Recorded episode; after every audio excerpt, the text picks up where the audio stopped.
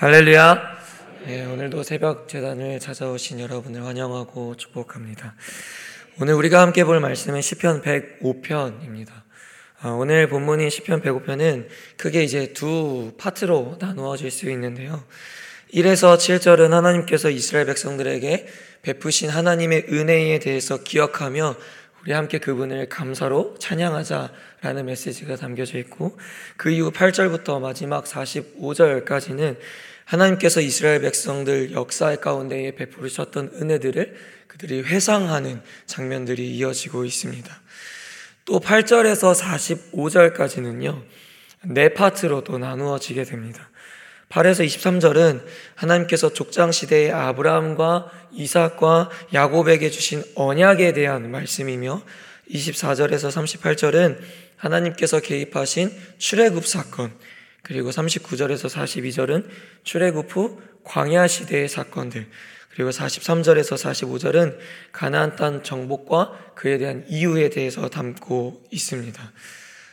복잡하시죠? 다 이해하기가 어려운데요. 말씀 구절이 길어서 굉장히 복잡한 내용 같지만요. 굉장히 간단합니다. 간단하게는 하나님께서 이스라엘에게 베푸신 은혜에 대해서 시편 기자가 지금 그 과거를 회상하고 있다라고 생각하시면 되겠습니다. 먼저 8절에서 11절을 보면 하나님께서 족장, 그 시대의 족장, 아브라함과 이삭과 야곱에게 하신 영원한 언약에 대해서 설명을 하고 있습니다. 그럼 하나님께서 그 족장들에게 그리고 먼 훗날 이스라엘 백성들에게 주신 그 영원한 언약은 무엇이냐? 11절을 다시 한번 보겠습니다. 읽겠습니다. 시작. 이르시기를 내가 가나안 땅을 내게 주어 너희에게 할당된 소유를 되게 하리라 하셨도다. 아멘. 아까 앞에서 8에서 45절은 네 파트로 나누어진다고 했습니다. 언약의 말씀으로 시작하여서 출애굽 사건, 그 이후 또 광야의 사건, 그리고 가나안 땅 정복 이렇게 담겨져 있는데 결국 그 모든 계획은 하나님께서 이스라엘 백성들에게 약속하신 영원한 언약 즉 가나안 땅을 주시기 위함이었습니다. 저는 오늘 말씀을 통해서 이스라엘 역사 가운데에 함께 하신 하나님이 어떤 하나님이신지, 그리고 지금 우리에게도 동일하게 역사하시는 하나님은 어떤 하나님인지에 대해서 말씀을 나누려고 합니다. 그중 첫 번째로는 자기 백성을 보호하시는 하나님입니다. 12절에서 13절을 보면 족장들이 하나님의 언약을 받았을 때에 이스라엘 백성들의 숫자는 정말 적었습니다. 그리고 나그네와 같이 여기저기 또 떠돌아다니는 삶을 살았음을 드러내고 있습니다. 이스라엘이 하나님으로부터 언약을 받았지만 힘이 없었던 것도 사실입니다. 출애굽기 1장을 보면 시작할 때에 야곱 시대의 이스라엘 백성들이 애굽으로 이주한 숫자가 겨우 70명이라고 기록하고 있습니다. 이 숫자로 주변 국가들과 맞서 싸우기엔 힘도 없고 가나안 땅을 점령하는 것도 결코 쉬운 일이 아니었습니다. 그러나 이스라엘의 하나님은 그들이 가나안 땅에 들어갈 때까지 그들을 지키시고 안전하게 보호하셨습니다. 현대인 성경으로 14, 15절을 한번 볼 텐데요. 읽어보겠습니다. 시작. 하나님은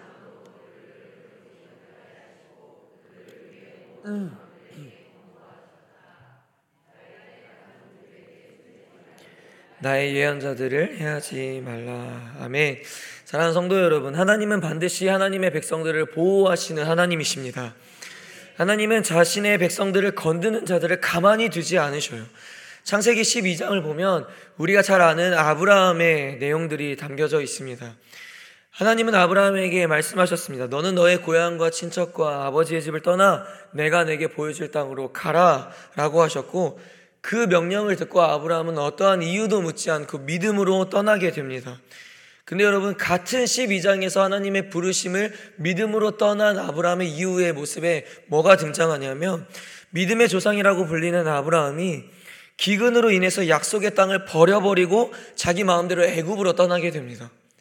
그곳에서 자신의 아내 사라를 누이라고 거짓말하며 바로 왕에게 내어주게 되죠. 이미 잘 아시죠? 그때 하나님께서 어떻게 하셨는지 기억하십니까? 창세기 12장 17절입니다. 시작. 여호와께서 아브라함의 아내 사라의 일로 바로와 그 집에 큰 재앙을 내리신지라. 아멘. 그리고 바로 왕이 놀랍니다. 놀래서 아브라함에게 아니 왜 말을 안 했냐? 너 안에 살에 데리고 가라라고 이야기를 해요. 이처럼 이스라엘의 하나님 그리고 우리의 하나님은 자신이 택한 그 백성을 보호하시기 위해 수단과 방법을 가리지 않으시는 분이심을 여러분 기억하시길 바랍니다. 그러기에 우리는 우리의 보호자 되시는 그분의 백성이 되어야 하는 것입니다. 내가 그분의 백성으로 옆에 붙어 있기만 한다면 하나님은 그 자신의 백성을 지키시기 위해 어떤 일이든 하시는 분이십니다. 반대로 그러나 백성으로서 우리가 그분 곁에 붙어 있지 않는다면 선지서에 나타나는 것처럼 보호하심이 아니라 심판을 받게 될 것입니다. 그러니 그분의 백성이 되기를 작정하셨다면 여러분 진짜 백성이 되십시오. 그분의 종이 되기를 작정하셨다면 종인 척 하지 말고 진짜 종이 되십시오. 그러면 시편 24편에 말씀하셨던 것처럼 내가 사망의 음침한 골짜기로 다닐지라도 해를 두려워하지 않게 될 것입니다. 왜요? 주의 지팡이와 막대기가 나를 아니하시기 때문입니다. 이스라엘 역사를 보면 수많은 전쟁이 있었지만 하나님은 계속해서 이스라엘 편에 서서 전쟁에 승리케 하셨습니다.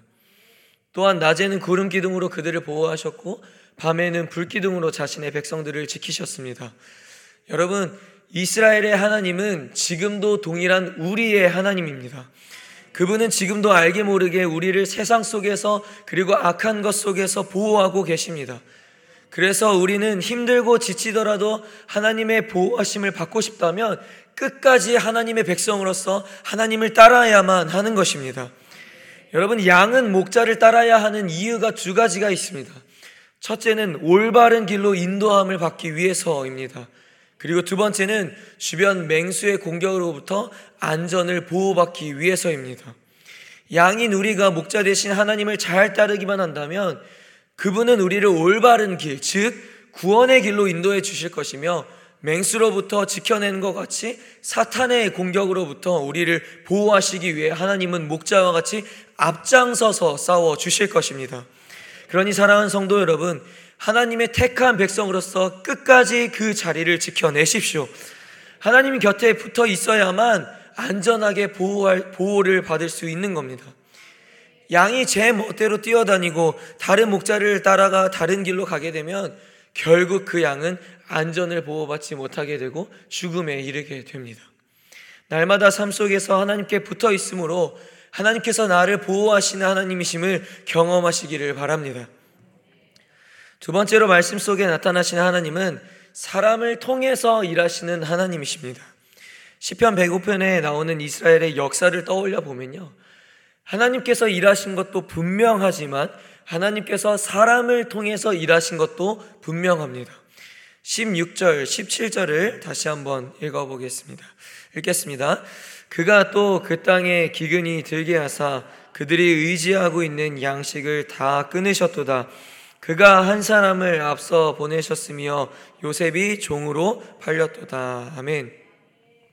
하나님께서 하나님의 계획대로 그들을 이끄시기 위해 그들이 머무는 그 약속의 땅에 기근을 허락하셨고 그로 인해 양식을 구하러 애굽으로 갈 수밖에 없는 상황을 하나님께서 만드신 겁니다.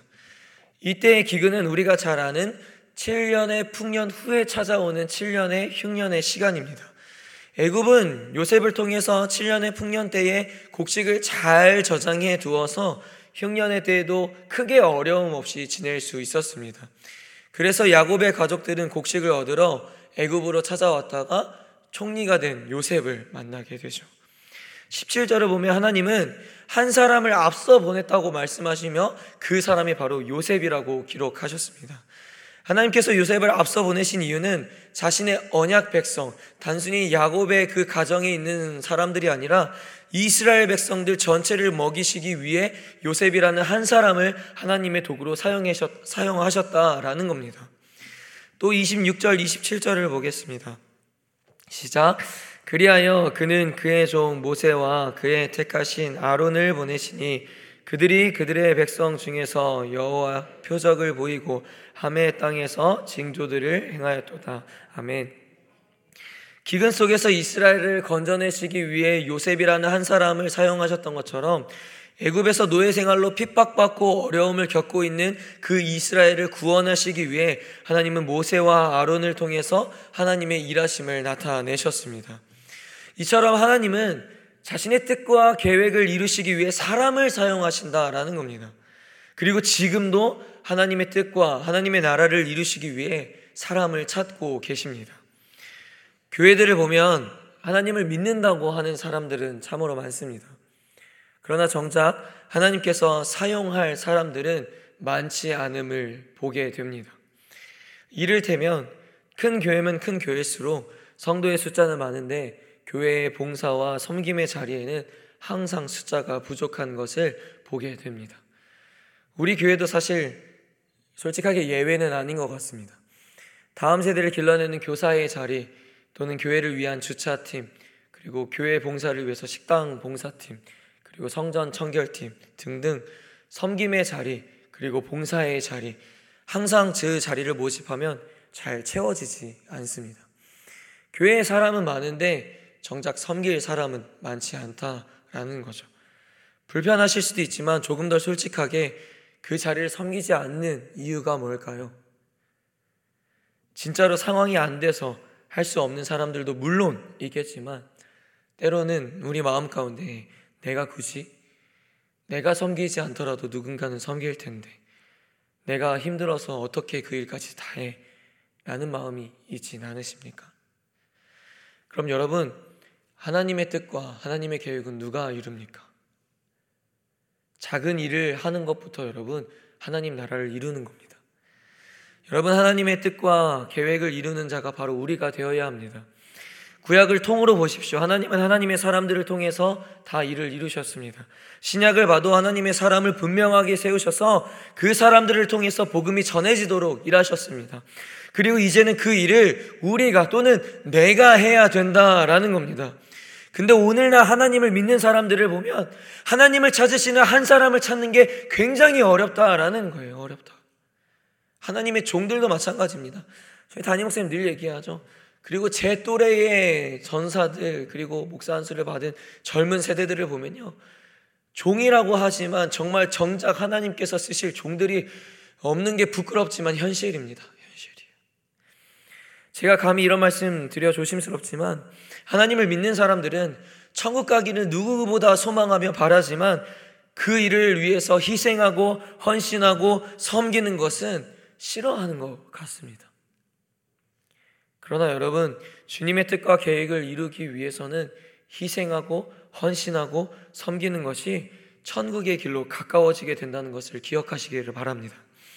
하나님의 뜻과 계획을 이루기 위해 하나님이 사용하시는 사람들의 삶을 보면요. 마냥 행복하지 않았습니다. 마냥 기쁘지도 않았고, 마냥 행복, 그, 즐겁지도 않았습니다. 요셉의 삶만 봐도 그렇습니다. 그는 형들에게 버려지고 애굽으로 팔려가게 되고 보디발의 집에서 아내에게 모함으로 감옥에 갇히는 불쌍한 상황들만 계속 이어졌습니다. 또 모세도 사람을 쳐 죽이고 40년간 미디안, 미디안 땅에서 피해서 살았으며 출애굽하고 이스라엘 백성들 때문에 얼마나 괴로웠을까요? 우리가 잘 알잖아요.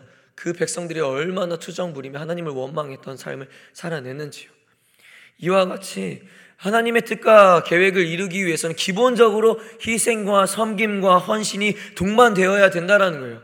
그저 좋은 자리에서만 일하고 싶고 축복받는 자리에서만 일하고 싶고 사람들이 알아주는 드러나는 자리에서만 일하고 싶고 덜 힘든 곳에서만 일하고 싶다면 여러분 꼭 기억하십시오.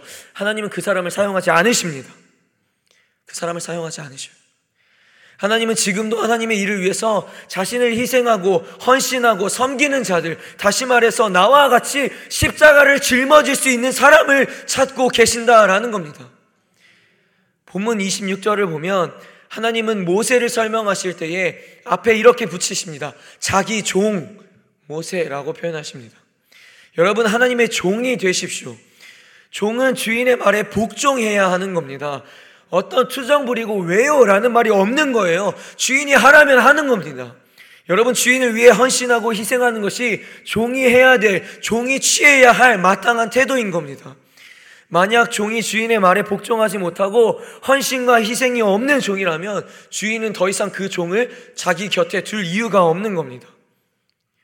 우리가 하나님의 종으로서 쓰임 받는 종이 되어야지 버림받는 종이 되어선 안 되지 않습니까? 사랑하는 성도 여러분, 지금도 하나님은 이 나라와 이 민족을 위해서 그리고 하나님의 뜻과 계획을 이루기 위해서 하나님의 사람을 찾고 계십니다.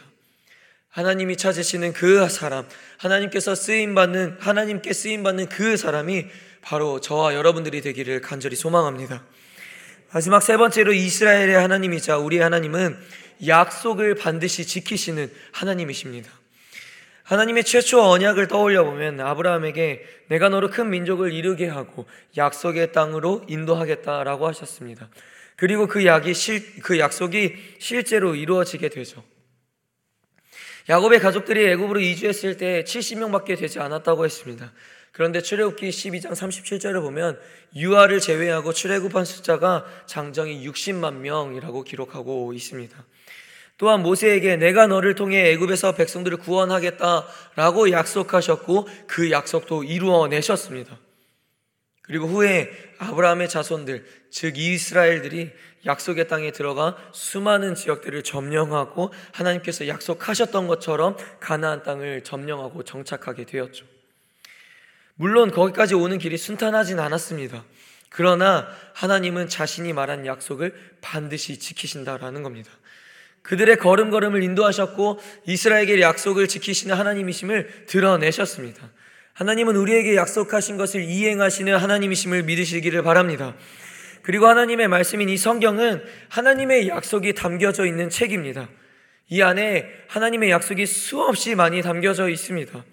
예수의 이름으로 간구하며 응답하시겠다는 약속과 11조를 우리가 지켜낼 때에 축복을 더하시겠다라는 약속과 은사를 사모할 때 은사를 주시겠다는 약속과 예수님을 진짜로 믿는다면 구원하시겠다는 약속 그 외에도 수없이 많은 약속들이 바로 이 성경에 담겨져 있다라는 겁니다.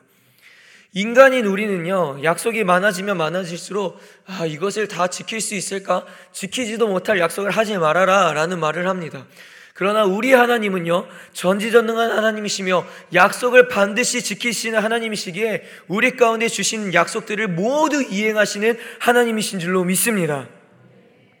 그렇다면 우리가 여기서 또 하나 기억해야 할 것은 약속을 지키시는 하나님이시기 때문에 축복도 축복이지만 말씀을 따르지 않고 너희가 따르지 않고 지키지 않았을 경우에 오는 벌과 심판의 약속도 지키신다라는 것을 기억해야 하는 겁니다. 선지자 시대의 이스라엘 백성들도 수차례 경고를 받았습니다. 그리고 미리 예언의 약속도 하셨습니다. 결국 어떻게 됩니까? 하나님께로 돌이키지 않자 약속대로 예언의 약속대로 결국 그들은 심판을 피할 수 없게 되었습니다. 그래서 예루살렘이 멸망하게 되고 애굽의 때처럼 다시 바벨론으로 돌아가서 노예 생활을 하게 되었죠. 여러분 우리는 우리가 믿는 하나님이 벌과 심판에 대한 경고의 약속도 지키시는 하나님이심을 기억하고 두려움을 가져야 하는 것입니다. 마가복음 8장 35절입니다. 읽겠습니다. 누구든지 자기 목숨을 구원하고자 하면 잃을 것이요 누구든지 나와 복음을 위하여 자기 목숨을 잃으면 구원하리라. 아멘. 여러분 이 말씀을 이루실 하나님이심을 믿으십니까? 그럼 여러분 무엇을 선택하시겠습니까?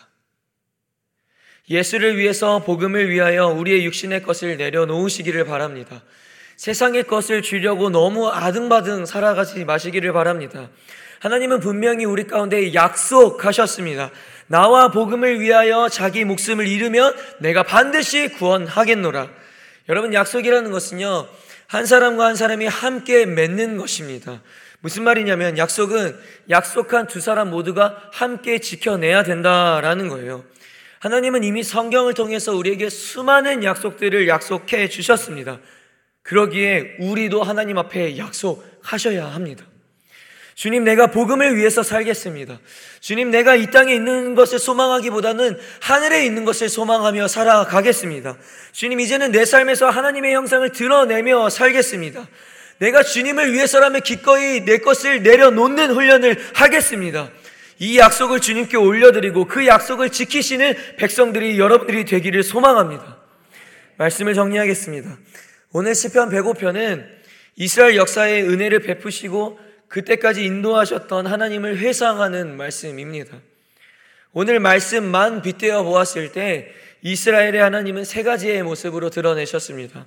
첫 번째는 자기 백성을 보호하시는 하나님. 두 번째는 사람을 통해서 일하시는 하나님. 세 번째는 반드시 약속을 지키시는 하나님이었습니다. 사랑하는 성도 여러분, 이스라엘의 하나님은 지금도 동일한 우리의 하나님이십니다. 하나님은 지금도 하나님의 백성인 우리를 보호하고 계시며 하나님의 뜻과 계획을 이루기 위해 하나님의 사람을 찾고 계시며 성경에 쓰여진 모든 말씀을 우리의 삶 가운데에 지켜내시는 하나님이십니다. 그러기에 우리는 우리가 믿는 하나님이 어떤 하나님인지를 바로 알고 그분을 신뢰하며 그분만 의지하며 그분만을 예배하는 백성이 되어야 합니다. 마지막으로 여러분에게 묻겠습니다. 지금 저와 여러분들의 삶에 일하시는 하나님은 어떤 하나님이십니까? 함께 기도하시겠습니다. 이 시간 함께 기도합시다. 주님, 말씀을 통하여 우리 하나님은 어떤 하나님인지를 보았습니다. 그 하나님을 더욱 신뢰하는 자가 되게 하시고 더욱 믿음으로 의지하는 자가 되게 하여 주시옵소서. 또한 지금 내 삶에 역사하시는 하나님은 어떤 하나님인지를 돌아보게 하시고 날마다 새롭게 일하신 하나님을 경험하게 하여 주시옵소서. 우리 함께 주여 한번 부르시고 기도하며 나아갑시다. 주여! 사랑하는 은혜가 풍성하신 주님 아버지 이스라엘 삶 가운데 이스라엘 역사 가운데 나타나신 하나님의 모습들을 우리가 함께 말씀을 통하여 보았습니다. 주님 그 이스라엘의 하나님이 여전히 우리에게도 동일한 하나님이심을 우리가 믿습니다. 주님 우리의 삶 가운데서도 일하여 주시옵소서. 하나님 그 약속들을 지켜내 주시옵시고 하나님이 찾는 사람이 바로 내가 되게 하여 주시옵소서. 주님 하나님의 은혜 은혜를 경험하면서 살아가는 우리가 날 날마다 그 은혜를 회상하면서 하나님께서 어떻게 역사하셨는지를 보게 하여 주시옵시고 또한 주님 내 삶 가운데서 역사하시는 하나님이 어떤 하나님인지를 기억하면서 그 하나님을 높이며 나아가게 하시고 그 하나님을 찬양하며 나아가게 하시고 그 하나님을 경배하며 나아가게 하여 주시옵소서. 더 나아가서 주님 우리의 삶 가운데 날마다 새롭게 일하시는 하나님을 보게 하여 주시옵소서. 그래서 그분을 신뢰하게 하여 주시옵시고 더욱더 믿음으로 그분을 의지하며 하나님께서 내 삶 가운데 가운데 어떻게 일하시는지를 보게 하셔서 우리가 온전히 그분의 종이 되게 하시고 그분의 양이 되게 하셔서 그분만 따르게 하시고 아버지와 목자 되신 하나님을 따르며 우리가 구원의 길에서 벗어나지 않도록 주님 우리를 붙잡아 주시옵소서. 주님 말씀을 들었습니다. 이제는 말씀을 기억하며 삶으로 살아가게 하시고 온전히 주님의 길을 따르기 위해서 주님 합당한 삶을 살아낼 수 있도록 주님 온전히 붙들어 주시옵소서. 그렇게 살아내게 하여 주시옵소서 사랑과 은혜가 풍성하신 하나님, 오늘 말씀을 통하여 이스라엘 역사 가운데 일하신 하나님의 모습을 보았습니다. 주님, 내 삶에도 동일하게 역사하시는 하나님을 경험하게 하여 주시옵소서. 겉으로만 하나님의 백성인 척, 입술로만 하나님의 백성이라고 하지 않고, 진짜 주의 백성처럼 살겠사오니, 부디 우리를 세상의 악한 것들 속에서 지켜주시고, 보호하여 주시옵소서. 또한 주님은 사람을 통해 일하시는 하나님이십니다.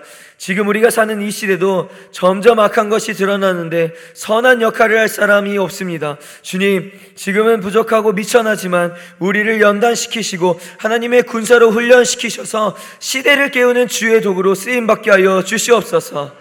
하나님은 언약의 말씀을 반드시 지키시는 하나님이심을 우리가 믿습니다.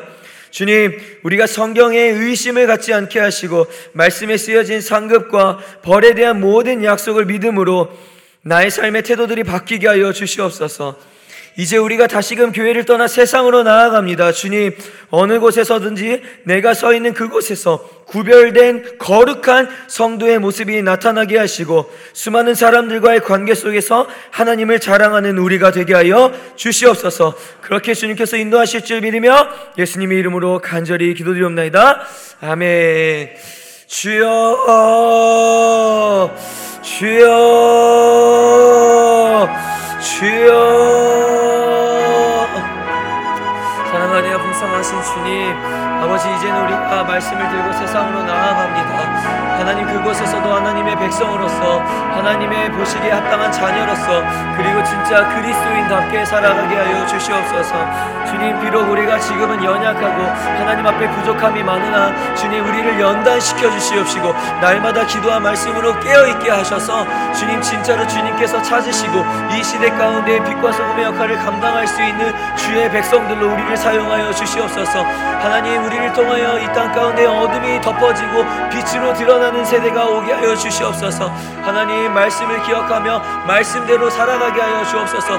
여기서 듣고 끝내는 것이 아니라 진짜 말씀으로 살아내게 하여 주옵소서. 실천하게 하여 주옵소서.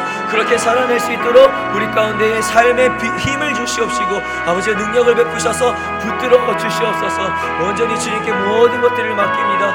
모든 것들을 주님께 영광으로 돌리기를 소망합니다. 주여 받아 주시옵소서